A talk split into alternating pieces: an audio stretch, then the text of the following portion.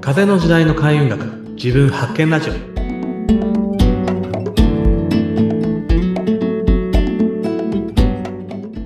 こんにちは、えーパワーソンと開運の人、えー、トヨピーこと豊原隆です。ナビゲーターの北村明子です。さあ、はい今日のテーマは何でしょうか、そうですね、今日、えーね、前回の終わりにパワーストーンの人なのにパワーストーンのこと全然話してねえなって 話をちょっと。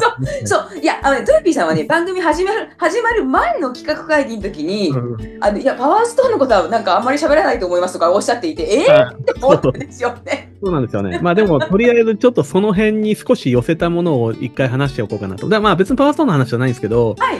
チャクラと、まあ開運とパワーストーンというテーマでちょっとこん2、3本いこうかなっていういや感ーいいですね。いいですねチャクラって私も詳しくないんですけど、うんなんか眉間になんかチャクラがどうこう、なんか見たことあります。ありますよね。まあ、うん多分ね、なんか多くの人は、なんかチャクラって、あの漫画のナルトとかのイメージがあるんじゃないかなあ。あ、そこか、情報源は。そうそうそうそうまあまあ、あの、もう言葉としては、それで知った人意外と多いんじゃないかなぐらいの感じなんですけど、はいはい。チャクラって、その、僕のチャクラ論ってかなり、まあ、独自ってわけじゃないんですけども、はいあの、どちらかというと、こういう伝え方をしてる人がいない、あんまりいないという感じの伝え方を僕はしてるんですね。あでも、そっちの方が本質だと僕は思っていて。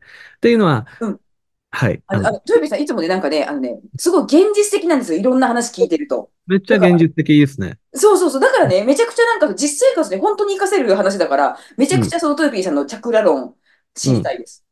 あの、実際本当に、あの、パワーストーン、僕いろいろ今教えてるんですけれども、はいそのプラスストーンのビジネスとか、で、その石ってめちゃくちゃ種類があるじゃないですか。もう、もう、もう、そう、同じような色がたくさんあってよくわかんない。本当ね、何百種類とあるんですけれども、何百もあるんだ。はい。えっとね、細かく言うと何百あります。はい、全然何百あります。でも、えっと、なんていうんですかね、それぞれ例えば、その石自体の性質とかエネルギーみたいなものがあるんですけど、全部暗記で覚えるとか、到底無理だと思うんですよね。うーん、うん、うん。で、ここで、じゃあ何がその全体のこうフレームというか、うんえっと、仕組仕組みというか、どういうところを軸にして覚えるとうん活用しやすいのかというとうん、まあ、色であり、チャクラでありみたいなところだったんですよ。色である、チャクラである。まあ、色とチャクラっていうのがすごく密接に関わるんですよね。へえ、あ、それを初めて聞きました。で、えっと、まずチャクラって何かっていうと、一応あの、サンスクリット語で車輪とかっていう意味があるんですけれども、まあ人間の体の中にその機能出入りしているようなその液というかセンセンターみたいなところがあるんですよね。はいえっと、それがちゃんと経路で繋がっていて、うんエネルギーが出入りしていると。まあそれがなんか車輪のように回転して、まあエネルギー的には見えるというところでチャクラと言われているらしいです。はい、僕はその回転が見えるわけじゃないんですけど、まあーまず車輪ってタイヤ？いわゆるタイヤですか？あタイヤみたいなやつタイヤ、ですね。はいはいはい。うんうん、はい。で、えっと、割と日本でじゃあチャクラのことをお伝えしている人ってどんな人が多いかというと、ヨガをやってる人が多いんですよ。あー、なんかイメージ、イメージつく。私、ヨガって実はね、一回も触れたことないんですけど、うんなんかちょっとう、うん、スピリチュアル寄りですよね。あ、そうですね。で、僕もはヨガはやったことはないんですけど、あ、ちょっと待って、ヨガを知らない二人がヨガ片手どうするんですか？あ、ヨガに関しては語らないです。で、あ、あの、そうかそうあの、周りにヨガ講師の方とかいるんですよ。あでも僕はほとんどの、あの、多分日本の99%のヨガの講師の人よりチャクラ詳しいですよ。あ、ちょっと面白いな。なんか逆転現象が起こってる。あだから根本的に考え方が違うから。あーあ、そっか。なるほどね。はいはい違う角度から、トヨピーさんはね、チャクラを。なんと、そうそう、なんとなくね、ほとんどの、えー場所で聞くのは、チャクラをなんか活性化するとか、うん場合によっては覚醒みたいな言葉を使う人とかが多いんですけど、そういうもんではないんですよね、チャクラって。うん。あ、ていうのはちょっともう、もうちょっと、まあ、本当は図とかを見ながら話さないとチャクラって難しああ、図ってのは人の体の？い。そうそうそう、とかうんチャクラね。あの、うんで、一応そのチャクラっていうのは、あの、まあ、これは人によってあの数字違うんですけど、一般的には7つ、あの、重要なチャクラがあるというふうに言われています。か体、体には7箇所あるってこと？7箇所。まあ、あの、この体の中心センターのうん部分にですね、さっきで眉間のって言ったの第6チャクラって言われるところで、サードアイ、3つ目の目っていうふうに言われるようななんですけれども、はい。第1チャクラから下から上に向かって、下がまあ言ったら正規のあたりですね。第1チャクラ。はい第2チャクラが下腹部、第3チャクラが溝落ちあたり。で、まあ、あの、第4チャクラがハートですね。胸のあたりです。うんで第5が喉、第第6が、えー眉間ですね。で、第7が頭頂部。っていうところで、7つ、えー人の、えーこのチャクラがあるんですけど、それのそれぞれ対応する色があって、う下がん。赤、オレンジ、イエロー、グリーン、ライトブルー、インディゴブルー、で、えーパープルなんですよ。虹みたい。西なんです。ねえ、虹だ。そうそう、そう西なんですよ。うん。じゃあ、この西の色ってそもそも何なのっていうと、うん。あの光の、えーまあ普通の太陽光をうん。全部分光して、えーそれぞれ色を分離させたものが虹の色のスペクトラムなんですよね。あ、ね、そうですね。だから、あの、よく雨上がりの夕方とかになんか太陽とす、なんかす水分がどうのこうので、そうそう、そう、うんうん。そうなんですよ。じゃあ、この虹の色というか、僕らが見てるような色の世界を見れる動物って他に何がいるのって言ったらほとんどいないんですよ。どう、あ、猫とか犬とかもなんかうん白黒に見えるらしいんです。ちあ、ょっとなんかな、そう、ワンちゃんはそう、白黒に見えるって聞きました。らしいんですよね。うん。うん。じゃあ、これね、あの、全部その、えーチャクラと、えー色と、えー、なんですかね、僕らの人生のテーマっていうものがはい。全部、あの、すべてイコールで重なってるんですね。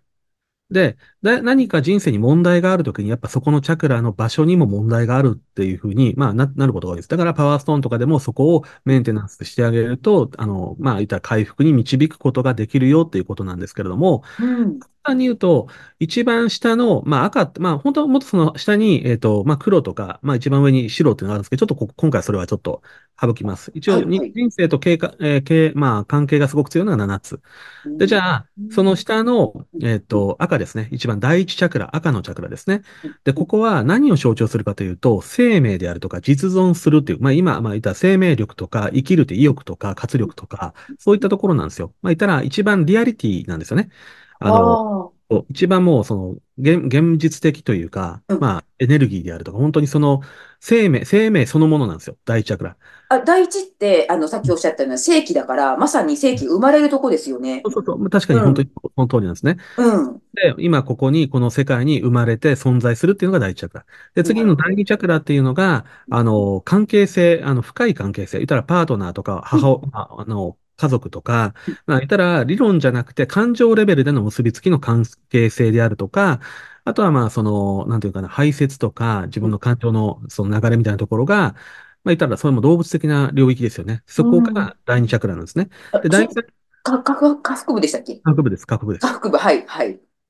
で、第三チャクラあたりが、えっと、まあ、あ言ったらお腹なんですけれども、うん。これが社会性なんですよ。まあ、人生を楽しむとか、社お会のー中での自分の存在とか、このうん、世界を貢献するとか、うん、そういう、言ったらまあ、第一チャクラっていう自分そのもの、第二うん、は、えっと、身近な人との関係、二人称。で、第三チャクラは自分が世界との関係性みたいな、まあ、自分、自分が起点ですね。で、第四チャクラっていうのがハート。うん、まずは自分をあの、受け入れる、自分を愛してあげると、まあ、愛を、まあ、人に対してこうね、なんか放っていくというか、もう、あ愛のチャクラなんですね。第4チャクうん、ラ。うん。それはまあ、愛ってまあ、すごく大大きな意味での愛なので、あの、人間関係としての愛ももちろんあるし、自分がなんかワクワクするとか、自分が生きる目的とか、そのなんか、あの、ハートから来るその人生の目的みたいなところもすごい第4チャクラなんですよ。へえ、はい、はい、で第5うん。チャクラっていうのは表現するとかつながるっていうところですね。自己喉。表現とか喉です。うん、だから人とのコミュニケーションとか、うん。人の感情をどう感じるかとか、自分がどう自分のそのハートのエネルギーを乗せて発信していくかとかみたいな、まあ、第5チャクラは、まあ、コミュニケーションとか、まあ、そういったところです。だから、例えばそこで緊張が生まれたり、癒しが生まれ、まあ、リラックスが生まれたりも結構第5チャクラ関係あるんです。第3チャクラもそういうのと関係あるんですよ。言ったら、社会の中での自分とか、だから何か不安があるとかだと、なんか胃が痛くなったりとか、お腹が痛くなったりとか、こういうのも全部関係あるんですね。だから、どこに、な、何の病気で、な、どこの状態に障害が出るかで、どういう感情を感じてるかっていうの全部実は、それは、あの、関係があるんですよ。で、はい。第6チャクラっていうのは、えっと、いろんな判断力とか、まあ直感力とか、ここの眉間なんで、はい、はい。本質を見る、真実を見る、あとはこの世界をどういうふうに認知していくかみたいなところが第6チャクラなんですね。へえ、第7チャクラは見えない世界とのつながり、アンテナみたいな感じです。まあ、第6もその要素あるんですけど、で、これ、ね、今一応一通り説明しちゃうんですけど、実ははい。あこのチャクラの動きっていうのは、うん。あの、まあ、人生において2つのものすごく大きな流れがあって、はい。えー例えば、生まれて関係性の中で、そして社会性、愛を知って、えー自分がどういうふうに自分、世界に表現してみたいなところ、この、えっと、子供の状態、まあ、これはリアルなに肉体としての子供というよりも、精神的に子供の状態から成熟していって、うん魂が育っていくっていうところの流れが、下から上に向かっていく流れなんですよ。下から上に、下からっていうのは体の中でってことですか？あ、第第一チャクラからだ順番があって、そのチャクラで人格あ的なものが成長していくっていう流れが、うんあの、生まれて存在としてっていうところから、人との関係性、社会としての、社会との関係での自分、そして自分のは愛ですよね。うん。なんか愛をちゃんと持って、人との関係を作っていく。で、まあ、ちゃんとしたえコミュニケーションを取っていく、世界をうん。していく、見えない世界とつながっていくっていうのは、人が成長していく中での精神的な成長の流れなんですよ。うーん。霊的な、あの、ただ単に生き、生きてるだけじゃなくて、見えない世界も大事にするよみたいなところも、スピリチュアリティとしてうん。成長していく流れが、うん。下から上に向かう流れなんですね。で。もう一つが、あの、逆の流れがある。上から下に来る流れっていうのがあるんですね。うん。うん。うん。それが、うん。あの、見えない世界の、例えば、インスピレーションを受けると、なんか降りてきたとか、音楽やる人でも何でもそうですけど、直感がうん。開いて、こんなんかすごいアイディアがみたいなのあるじゃないですか。あ、降りてきたっていう言い方しますよね。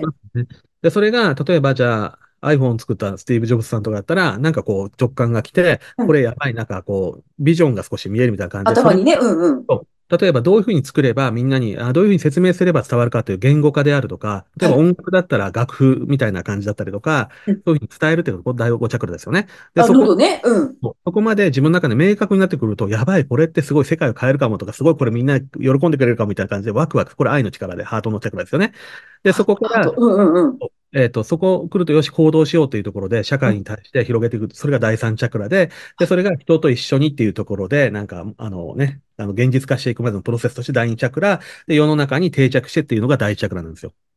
ああ、ああ、そっか。そう、それは上から来てますね。そうです。だから、うん。人が、こう、成熟していく、精神的に、見たら、言ったら神に近い状態になっていくっていうプロセスと、見えないところからダウンロードして、現実にいろんなものを、こう、現実化していくっていうところっていうのが、それぞれ、あの、逆ベクトルでのチャクラの動きがあって、え、あの、そこが両方とも合意すると、まあ、言ったらものすごく人としても、なんか、完完全というか、素晴らしい状態になるっていう感じなんですよ。で、これが、なんか三角形を、まあ、下から上の三角形、上から下の三角形っていうのが、こう重なると、まあ、六角形というかね、そういう風になるんですけれども、ヘキサグラムっあていうのができるんですけど、あ、はい。これが、言ったら拡大の形なんですよね。言ったら、あの、すごくその、エネルギーが広がっていくっていう形を生むんですよ。一番いい状態うん。ですね。うんうそう。んうん。うん。で、これが、例えばそのチャクラの状態が、上ばっかりが過剰になんか活性してて、下うんが全然活性しない。言ったら生命力がないとか、なんかその、まあ、物事に対してすごく不安だったりエネルギーがなくて、でもなんか直感ばっかりバリバリ受けてる状態だと、うんなんかすごく、うん、悪い意味でのその HSP とかエンパスみたいな感じで、ちょっとうつ傾向があったりとか、すごく不安あ、定で現実を生きられないみたいな人っていうのはこの状態だったりする。逆三角形あ状態。あ、で、な逆に、うん、その、うん、えっと、下の三角形しかないみたいな、下うん、のチャクラだけが過剰な状態っていうのは、インスピレーションとかも全然わからなくて、とにかくその時の欲求だけとか、う例えば、ん、あの依存症みたいになってたりとか、うん、買い物うん、依存症、セックス依存症とか、うん。あとは自分がわがままでみたいな感じとか、もう下のチャクラがちょっと暴走してて、上は全然開いてないよみたいな状態だったりとか、へえ。みたいな 感じですね。ちょっと今までの中で一番説明が難しかったっていうか、あいや、の、でも、でもなんか、あのー自分の体、第一はここだなとか、第六は眉間だなとか、なんか考え、考えながら聞くと、なんか、あの、頭には入ってきます。うん、あの、その人が抱えてる問題とかを聞くと、あ、多分ここのチャクラに問題があるんだなっていうことっていうのが大体予想できるんですよ。まあそこをちゃんと、あの。見極めていくこともできるんですけど、で、それで大体、例えばそこに該当する石とかを処方してあげると、割とその状態というのが緩和していくとか、ええいい感じになっていく。なんか、チャクラ、がおうん医者さんみたいです。あ、でもまあ、なんかそれに近いような、なんかまあ、お医者さんとは言わないですけど、まあ、うん、カウンセリングのちょっとなんか実際に対応できる場みたいな感じで誰でも使うことができるメソッドがあるっていう感じ。まあ僕が作ってるんです。で。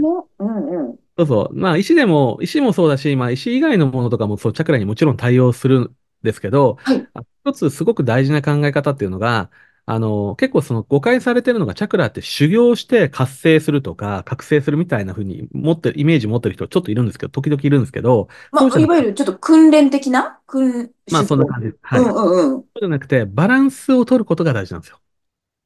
はあ、バ、バランス？ちょっと待って、そ、チャクラのバランス。はい、はい。7つあるのが、全部それが弱い強いとか活性してるとか不活性とかあるんですけど、それが全体的にまあ同じぐらいの状態で、ある程度活性してるとが一番理想の状態なんですよ。うーん。どこだけを強くするとかっていうふうな対応をするとうん、なんか大体崩れる。あんまり良くないです。ああ、うんさっきおっしゃったように、下が強すぎるとか、上が強すぎるとか。はい。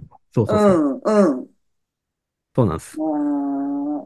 え、ちょっと待って、それって、また次回に詳しく聞くことってできますか？えっと、この話を図も何もなし、あの、ちゃんと本当に詳しくやると、講義がワンデイ講義になるので、まあちょっと来年だけなんですけど、じゃあどんなことが起こってるのかみたいなところはちょっと話してますかね、少し。ぜひちょっとね、うんあのーふ深すぎて、今回だけで終わらせるのがちょっともったいないので、もうちょっと詳しく次回また聞かせてください。はい、わかりました。はい、ありがとうございました。